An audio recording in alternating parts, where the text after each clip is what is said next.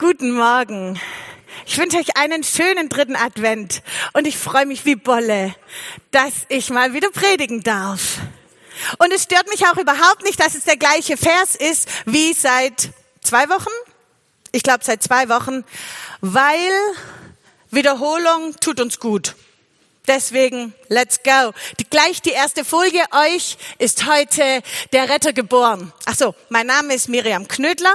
Im echten Leben bin ich Erzieherin und stellt euch vor, eine meiner Lieblingskolleginnen ist extra heute in den Gottesdienst gekommen. Ich kriege dann am Montag die Reflexion, weil Erzieherinnen, die reflektieren immer gern. Genau. Der Engel beruhigte die Hirten. Habt keine Angst, sagte er. Ich bringe eine gute Botschaft für alle Menschen. Der Retter, ja, Christus der Herr, ist heute Nacht in Bethlehem, der Stadt Davids, geboren worden. Der Retter, Christus der Herr, heute Nacht in Bethlehem geboren worden. Euch ist heute der Retter geboren. Das ist so der alte Satz, den man noch kennt von der Luther-Übersetzung. Nun gehe ich davon aus, ihr kennt alle die Weihnachtsgeschichte. Ihr habt sie schon x-mal gehört, bei Kerzenschein gelesen, vorgelesen bekommen. Insofern könntet ihr euch jetzt alle zurücklehnen innerlich und sagen, kenne ich schon, weiß ich schon. In der Kinderkirche ist es manchmal so, die Kinder sagen einem das dann echt. Da fängt man gerade an, die Geschichte zu erzählen und dann sagt er, das habe ich schon gehört, das hat meine Mama. Und dann versucht man irgendwie, das Kind damit einzubeziehen, damit es trotzdem noch interessant ist und das Kind nicht abschaltet. Ihr seid ja nun höflich, das heißt, ihr werdet nicht strecken und sagen, kenne ich schon. Aber es ist für euch wahrscheinlich auch eine Herausforderung zu sagen, heute will ich neu hören. Das war das wichtigste Gebot für Israel. Schma Israel, höre Israel. Und dafür will ich beten, dass wir hören können, dass wir auf die alte Geschichte hören können und sehen, was Gott heute zu uns sagen möchte. Jesus, jetzt sind wir hier. Geist Gottes, wir schenken dir diese Zeit. Wir schenken dir diese Zeit. Wir sind hier wegen dir. Und wir möchten gerne, dass du dieses Wunder an uns tust, dass dein Wort bis zu uns durchdringt, dass unsere Ohren offen sind, dass Ablenkungen ausgeschaltet sind und dass wir voll fokussiert sind auf dich. Jesus, das kannst du bewirken und darum bitte ich dich, auch für mich. Amen. So, ich möchte gern mit 3W-Fragen dem angekündigten Retter im Folgenden nachgehen. Ich möchte wissen, warum brauche ich einen Retter? Was für ein Retter ist Jesus? Und wie werde ich gerettet? Und wenn ihr jetzt zuhört und denkt, meine Güte, sie braucht so lang für den ersten Teil, dann will ich euch jetzt gleich beruhigen, weil die 2 anderen Fragen gehen schneller. Also nicht nervös werden, wenn ich lange brauche für den ersten Teil. Warum brauchen wir überhaupt einen Retter? Die erste Antwort von den Hirten war vielleicht so, endlich ein Retter. Jetzt haben wir bald keine römische Besatzung mehr. Bin ich aber froh. Endlich ein Retter. Naja, wir wissen aber heute, dass der geborene Retter nicht die römische Besatzungsmacht im Handstreich vernichtet hat. Also die erste Erwartung wurde nicht so unbedingt erfüllt. Wir haben heute vielleicht auch manches, ich sag mal, Rettungsbedürfnis. Wir mögen den Krieg nicht. Uns stört Arbeitsplatzverlust, Inflation, Krankheit, Klimakatastrophe, explodierende Energiekosten. Wir haben vielleicht zermürbende und anstrengende Beziehungen in unserer Familie, wo wir können uns da nicht einfach rausnehmen. Vielleicht Schwierigkeiten mit Nachbarn oder Kollegen. Also ich gehe jedenfalls davon aus, jeder von uns könnte so eine kleine Liste schreiben und da würde draufstehen, von was wir gern alles gerettet wären. Erlöst. Und unser Ziel dabei ist, wir sehnen uns nach Schmerzfreiheit, nach Problemlösungen, nach einem runden und erfüllten Leben, wo kein Mangel ist, wo Beziehungen gut gelingen und blühen, Und wer schon länger mit dem angekündigten Retter unterwegs ist, der merkt, dass das bei uns auch nicht so ist, dass Jesus unsere "Hier brauche ich Rettungsliste" eins nach dem anderen abhakt. Oder? Das irritiert uns, dass es manchmal so lang braucht oder dass er sich so Zeit lässt, unsere Lebenssituation erträglicher und schmerzfreier zu machen. Er erfüllt die Rettungserwartungen nicht so, wie wir uns das wünschen. Und als der Engel sagte, euch ist heute ein Retter geboren und das ist eine gute Nachricht, da ging es gar nicht zuerst um diesen Wunschzettel. Ich bräuchte hier mal Rettung, ich bräuchte da und dies und ich wäre gern schlanker und alles Mögliche. Da ging es um was anderes. Vielmehr sehen wir nämlich in der Geschichte Gottes mit den Menschen andere, tiefere Ursachen, die eine echt groß angelegte Mega-Rettungsaktion dringend nötig machen. Und jetzt schnallt euch an, denn jetzt gehen wir ganz zurück an den Anfang.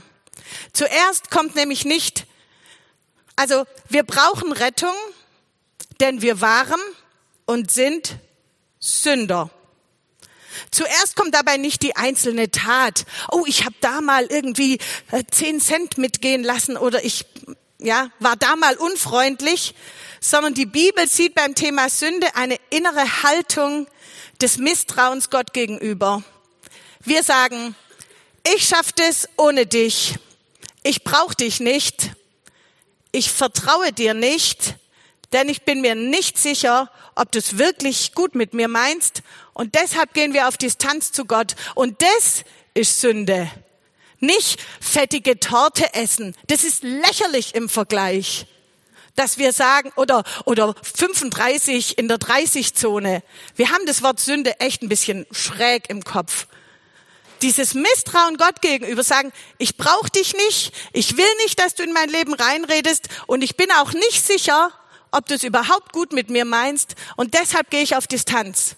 Das ist Sünde. Und so sagt es die Schlange ganz am Anfang zu Eva im Paradies. Die alte Geschichte, in der wir auch drinstecken. Nicht nur die Eva war dumm, ich auch. Sollte Gott wirklich gesagt haben, sagt sie. Gott sagt, der ganze Garten gehört euch, alles eures. Ein Baum, da lasst ihr die Finger weg. Worauf fokussieren die Menschen? Auf den einen Baum, anstatt auf den ganzen Garten. Dann kommt die Eva, guckt sich die verbotene Frucht an, von allen Seiten. Die Schlange sagt, sollte Gott wirklich gesagt haben, da werdet ihr sterben, wenn ihr das isst? Nö. Alles nicht so krass, Eva. Alles nicht so extrem. Weißt du, Gott weiß, ihr werdet so sein wie er. Klammer auf. Und das will er eigentlich nicht. Und das gönnt er euch eigentlich nicht. Und er meint's eigentlich nicht gut. Ihr werdet sein wie er. Und so war der Anfang des großen Sündenfalls, so nennt man das. Und es war wirklich ein Fall, ein freier Fall in die Tiefe. Ganz unten noch geschützt doch durch die Güte Gottes. Aber auf diese Stimme des Misstrauens hat die Eva gehört und wir haben alle drauf gehört. Manche von uns hören noch immer drauf. Wir zweifeln an Gottes Vertrauenswürdigkeit. Wir schauen unsere Lebensumstände an und sagen, Gott meint es im Kern nicht gut mit mir. Er ist irgendwie gegen mich. Und das Resultat ist Distanz zu Gott, zueinander, Verstecken vor Gott, Scham und Angst. Und jetzt kommt die nächste Bibelstelle, 1. Johannes 1, Vers 10. Es gibt nicht nur diese innere Haltung, sondern diese innere Haltung der Distanz, des ich will nicht wirklich mit dir, bringt schlechte Früchte hervor. Wenn wir sagen, dass wir nicht gesündigt haben, machen wir ihn zum Lügner. Sein Wort ist nicht in uns. Du kannst niemals auf neutralem Boden gegenüber Gott stehen. Sagen, Gott ist okay, ich bin okay, alles okay. Nein, das funktioniert nicht. Gott ist der Maßstab, wir sind nicht der Maßstab. Und deswegen, wenn wir sagen, dass wir nicht gesündigt haben, wir machen ihn zum Lügner. In der Schrift heißt es, Römer 3, keiner ist gerecht, keiner ist klug, keiner fragt nach Gott. Hey, als ich Teenager war, habe ich die Bibelstelle gelesen und dann habe ich mir an den Rand geschrieben, ich will nach Gott fragen. Und dachte, ich bin doch irgendwie doch ein bisschen besser. Na, das dachte ich damals nicht, aber ich hatte diesen Wunsch so, Gott zu dienen und ihm zu gehorchen. Und dann lese ich da, keiner fragt nach Gott. Keiner tut Gutes. Das sind also die Sünden, die wir tun, aber fast schlimmer noch sind die Sünden, die wir nicht tun. Das sind die Unterlassungssünden. Da gibt's einen Vers in Jakobus 4, Vers 17, da lest ihr den schon. Denkt daran, wer das Gute kennt und es nicht tut, der macht sich schuldig. Ich bin auf ein wunderbares Buch gestoßen vom Helmut Thielicke, der hat Bibelarbeiten gehalten übers Vaterunser, während die Bomben auf Stuttgart gefallen sind. Der Anfang dieser Reihe konnten sie noch in irgendeiner großen Kirche machen, dann war die zerbombt und der hat weiter über das Vaterunser gepredigt in irgendeinem kleinen Gemeindehaus. Und er sagt zum Thema Unterlassungssünden, Dinge, die wir nicht tun und tun sollten. Liebe macht nicht nur erfinderisch, Liebe macht finderisch. Die Liebe, wenn sie wirklich da ist, hilft uns nicht nur Wunden heilen, sondern vor allem Wunden entdecken. Sage mir, wie viel du vom Leid deiner Menschenbrüder weißt, und ich will dir sagen, wie sehr du sie geliebt hast. Es ist eine gute Nachricht, das hat der Engel gesagt, und da kommen wir auch noch dazu. Aber hier müsst ihr jetzt ein bisschen durch. Der Zeitgeist lehrt uns, ich muss mich gut fühlen, ich muss Spaß haben, es muss für mich nützlich sein, es muss mir etwas bringen, sonst lohnt sich kein Einsatz. Wie viel Liebe in Worten und Taten bleiben wir anderen schuldig, während wir ganz und gar mit unserem eigenen Glück, unserer eigenen Familie, unserem eigenen Weiterkommen beschäftigt sind. Ich kann mich da nicht rausreden, ich nicht. Und jetzt kommt's noch härter. Wir brauchen Rettung vor Gottes gerechtem Zorn. Epheser 2, Vers 3. Wir alle haben früher so gelebt und uns von unseren Leidenschaften und Begierden unserer alten Natur beherrschen lassen. Wir wurden mit dieser Natur geboren und waren Gottes Zorn ausgeliefert, wie alle anderen Menschen auch. Johannes 3, Vers 36. Alle, die an den Sohn Gottes glauben, haben das ewige Leben. Doch die, die dem Sohn nicht gehorchen, werden das ewige Leben nie erfahren, sondern der Zorn Gottes liegt weiterhin auf ihnen, weiterhin, ja? Der war auf uns. Und Gottes Zorn ist jetzt nicht, der hat keine menschlichen Züge, ja? Vielleicht hast du einen Vater gehabt, der hat einen schlechten Tag im Geschäft und dann lässt es an dir raus. So ist Gott nicht und sein Zorn auch nicht. Gott ist nicht genervt und deshalb fährt er aus der Haut. Er hat nicht einen schlechten Tag und wird dann halt ungeduldig. Sein Geduldsfaden ist nicht gerissen und deshalb muss er sich jetzt mal Luft verschaffen. Gottes Zorn ist ganz und gar gerecht. Und wenn es Gottes Zorn nicht gäbe, dann wäre das die größte Ungerechtigkeit. Dann wäre jedes Leid beliebig. Jeder Kriegstreiber würde davonkommen. Jeder Ausbeuter würde davonkommen, wenn es Gottes Zorn nicht gäbe. Es ist ganz eng mit seiner Gerechtigkeit verknüpft. Gottes gerechter Zorn bewirkt bei der großen Abrechnung am Ende der Zeit 100% Gerechtigkeit. Wir brauchen Rettung, denn wir waren Gottes Feinde. Ich habe vorher schon gesagt, du kannst nicht auf neutralem Boden stehen Gott gegenüber. Es geht nicht. Früher wart ihr so weit von Gott entfernt. Ihr wart seine Feinde und eure bösen Gedanken und Taten trennten euch von ihm. Römer 5, Vers 10. Wir sind ja durch den Tod seines Sohnes mit Gott versöhnt worden. Jetzt wird's Hammer vom Hammer. Als wir noch seine Feinde waren. Wir waren Feinde und Gott sagt, ich mache es trotzdem für die. Wir waren seine Feinde. Es ist schon ein Dilemma. Wie kann ich dir vermitteln, dass du ein von Gott durch und durch geliebter Mensch bist? Ein Kunstwerk aus seiner Hand.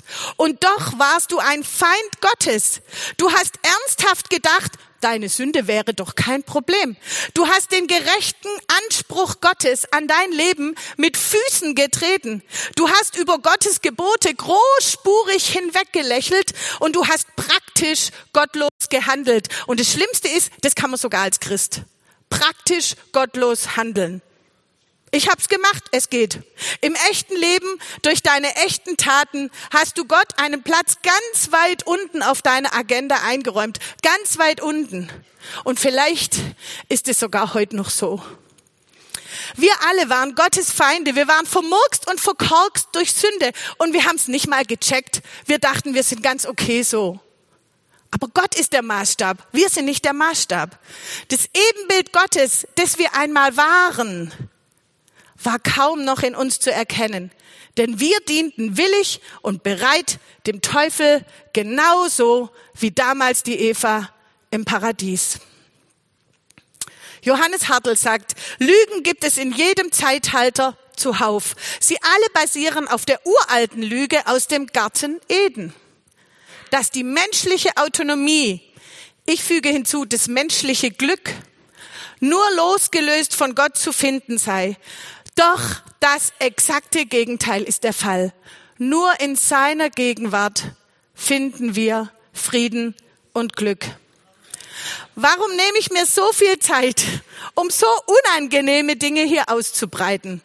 Wahrscheinlich bist du gekommen und wolltest eine ermunternde, adventliche Botschaft hören, wo man so nebenher noch sein Glühweinchen sippen kann und sein Zimtsternchen einwerfen und jetzt bleibt's dir halb im Halse stecken. Will ich nicht.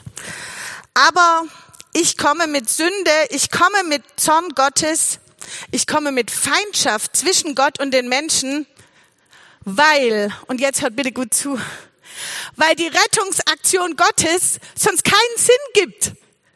Nicht an Weihnachten und nicht an Ostern. Es macht doch keinen Sinn. Warum betreibt Gott so einen Aufwand?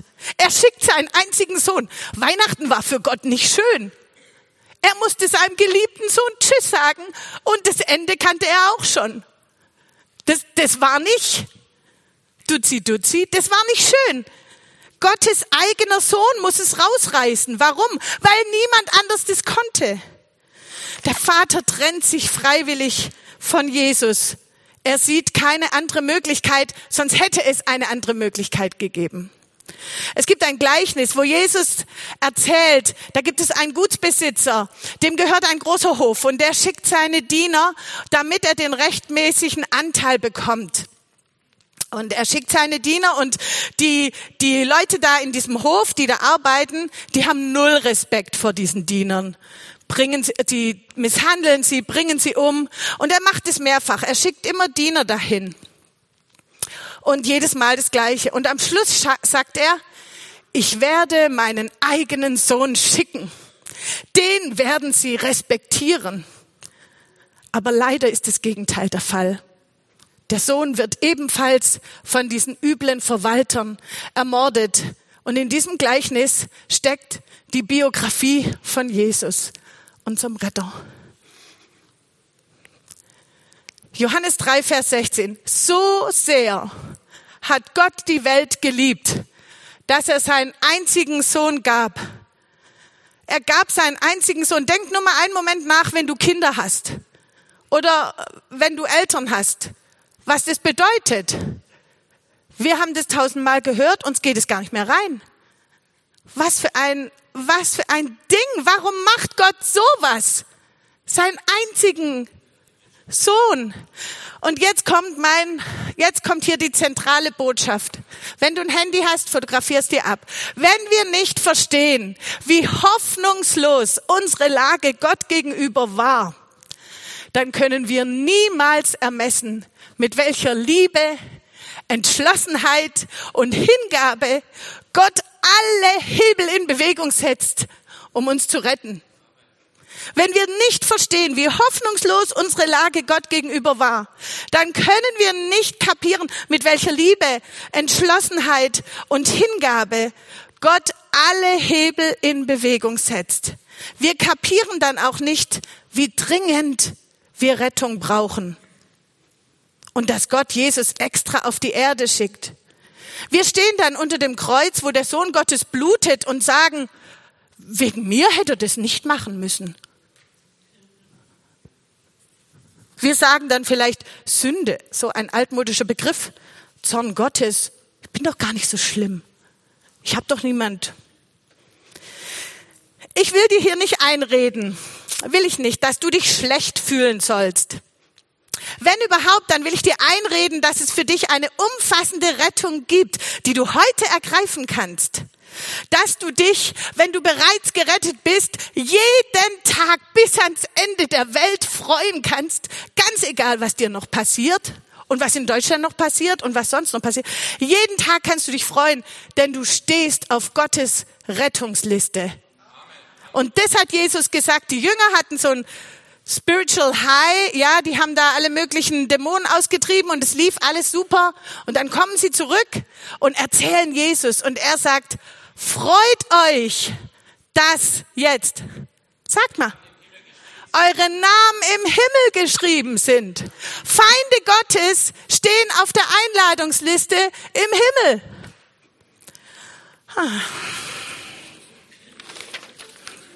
Das war der erste Punkt, den habt ihr geschafft, jetzt kommt der zweite.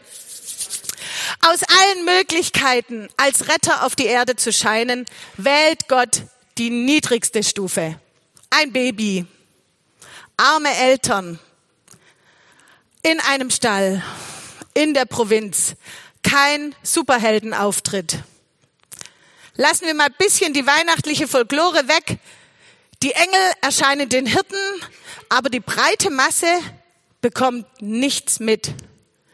Gott erzwingt nicht die Aufmerksamkeit der gesamten Bevölkerung. Könnte er locker machen, macht er nicht. Johannes, der Ort, wo Jesus aufwächst, ist ein Grund, sich über ihn lustig zu machen. Ha, ha, ha, aus Nazareth. Johannes 1, Vers 11. Er kam in die Welt, die ihm gehört, und sein eigenes Volk nahm ihn nicht auf. Das kann man sich mal auf der Zunge zergehen lassen. Er kam in die Welt, die ihm gehört, und sein eigenes Volk sagte, ach nö. Philippa 2, ihr habt es da schon stehen. Obwohl Jesus, es geht hier um Jesus, obwohl er Gott war, bestand er nicht auf seinen göttlichen Rechten. Er verzichtete auf alles. Das ist auch so ein Satz, den man sich wirklich mal unter die Haut, ich wollte schon sagen tätowieren, meine ich jetzt nicht, aber dass es uns wirklich, wir müssen da mal drüber nachdenken, länger drüber nachdenken. Er verzichtete auf alles. Er nahm die niedrige Stellung eines Dieners an und wurde als Mensch geboren und als solcher erkannt. Sein Name ist, steht an einer anderen Stelle, Immanuel, Gott mit uns. Ich erkenne bei Jesus zwei unheimlich starke Triebfedern seines Handelns, wenn ich die Evangelien lese. Er liebt seinen Vater und will ihm gehorchen, koste es, was es wolle. Und das Zweite ist, er liebt die Menschen und uns alle, alle Menschen, und will ihnen den Vater nahebringen. Die zwei Sachen haben Jesus meiner Meinung nach getrieben. Warum sonst erzählt er solche Geschichten wie die vom verlorenen Sohn? Er will den Vater, er will den Leuten sagen, der Vater ist da, der Vater hat euch nicht aufgegeben. Lies die Evangelien immer wieder.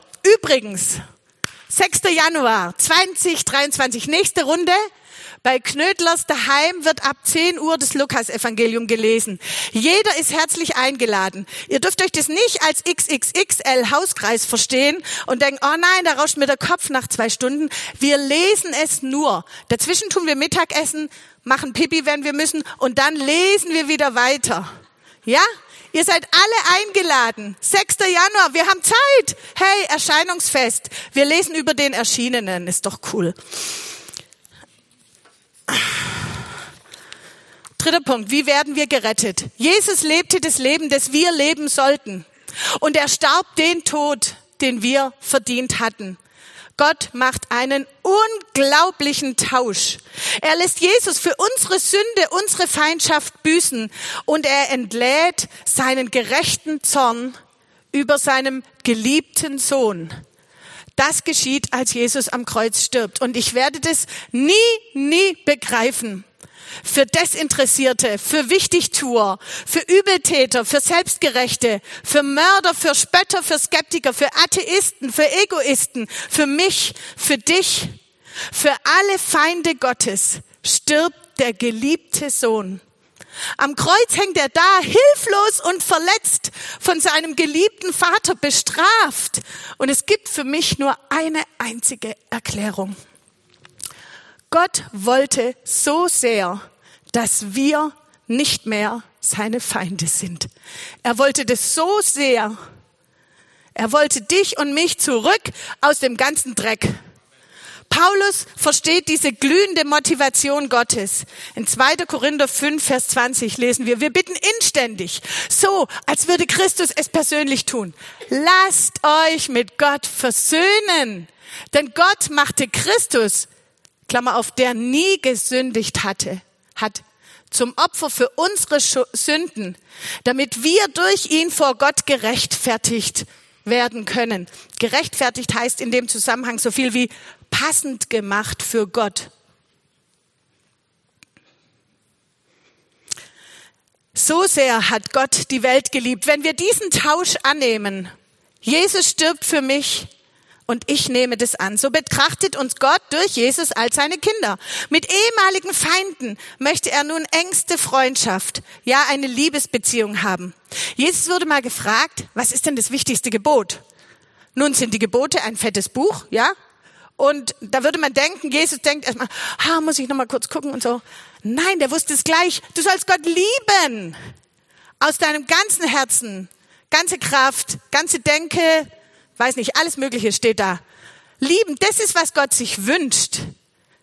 Das ist, was Gott sich wünscht. Und Paulus antwortet und sagt, wir lieben ihn, weil er hat uns zuerst geliebt. So rettet Gott. Er bezahlt den Preis. Er lässt es sich alles kosten. Und er bietet uns ein neues Leben als Kinder Gottes an. Darauf kann man auf 2 Arten reagieren. Man kann eigentlich noch auf viel mehr Arten reagieren. Ich wünsche mir aber heute nur 2. Und das ist die eine. Wenn du weißt, dass du gerettet bist und du kennst deinen Retter, dann bitte ich dich von Herzen, schau ihn dir nochmal in Ruhe an. Lies die Evangelien. Wisst ihr, das kommt so schnell, dass wir schauen unsere Lebensumstände an und sagen, alles nicht so, wie sie mir versprochen hätten. Wir müssen Jesus betrachten. Bei ihm sehen wir die Liebe des Vaters. Und ich bitte dich, lies seine Biografien. Matthäus, Markus, Lukas, Johannes, mir ganz egal. Lies irgendeine. Es gibt auch ein sehr gutes Buch von Markus Spieker, aber das ist so fett.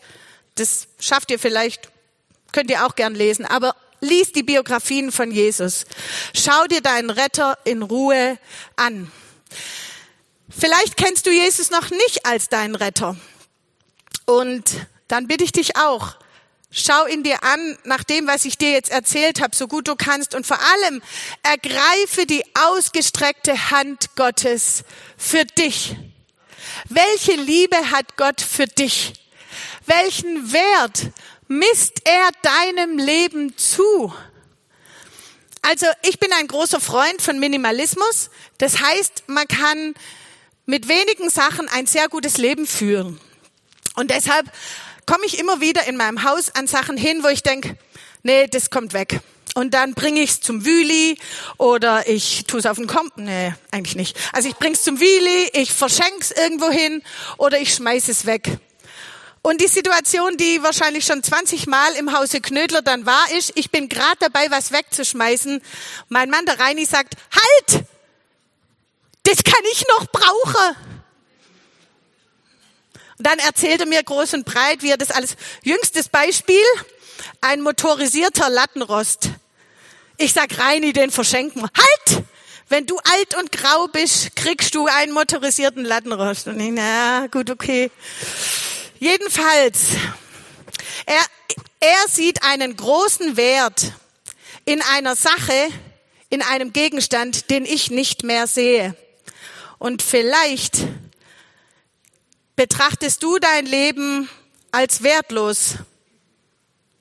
Du wirfst es weg in kurzem Vergnügen, ständiger Ablenkung am Handy, in gedankenlosen Konsum. Und heute und jetzt, da merkst du, wie Gott dasteht und sagt, halt, ich will dein Leben noch brauchen. Für mich ist es kostbar. Für mich hat es Wert. Schmeiß dich nicht weg und lass auch nicht zu, dass andere dich wegschmeißen, gedanklich sozusagen. Dein Leben ist kostbar. Euch ist heute der Retter geboren. Das kann wortwörtlich heute sein, wenn wir Jesus als unseren Retter aufnehmen. Dann fängt wie was Neugeborenes in uns drinne an. Ich habe leider nicht mehr die Zeit, das jetzt alles auch noch zu beschreiben. Aber wenn du deinen Retter kennst, schau ihn dir nochmal an. Es gibt immer noch was du über ihn lernen kannst. Wenn du ihn noch nicht kennst, ergreife die Hand Gottes und sieh, wie sehr er dich geliebt hat. Und wie er sagt, ich kann dich noch brauchen. Schmeiß dich nicht weg. So, jetzt will ich am Schluss noch kurz beten und dann feiern wir Abendmahl, was sehr passend ist. Wir feiern den Retter, oder? Ich meine, was sollen wir sonst machen? Jesus, wir danken dir. Wir danken dir für den Weg, den du gegangen bist. Vater, wir danken dir, dass du deinen Sohn losgelassen hast. Du hast dich ihm vom Herzen gerissen und hast uns retten wollen, hast uns vor Augen gehabt. Wir danken dir und wir bitten dich, dass wir den Ernst und die Liebe, die da drin steckt in unserer Rettung, dass wir die verstehen und dass wir uns an der Liebe freuen und dass der Ernst dazu bewirkt, dass wir mit Ehrfurcht vor dir leben, alle Tage unseres Lebens. Jesus, du bist wunderbar. Du bist das Beste, was uns passiert ist. Und du bist auch das Beste, was auf uns zukommt. Dein Name ist, das Höchste, das Beste, das Schönste. Und wir preisen dich. Amen.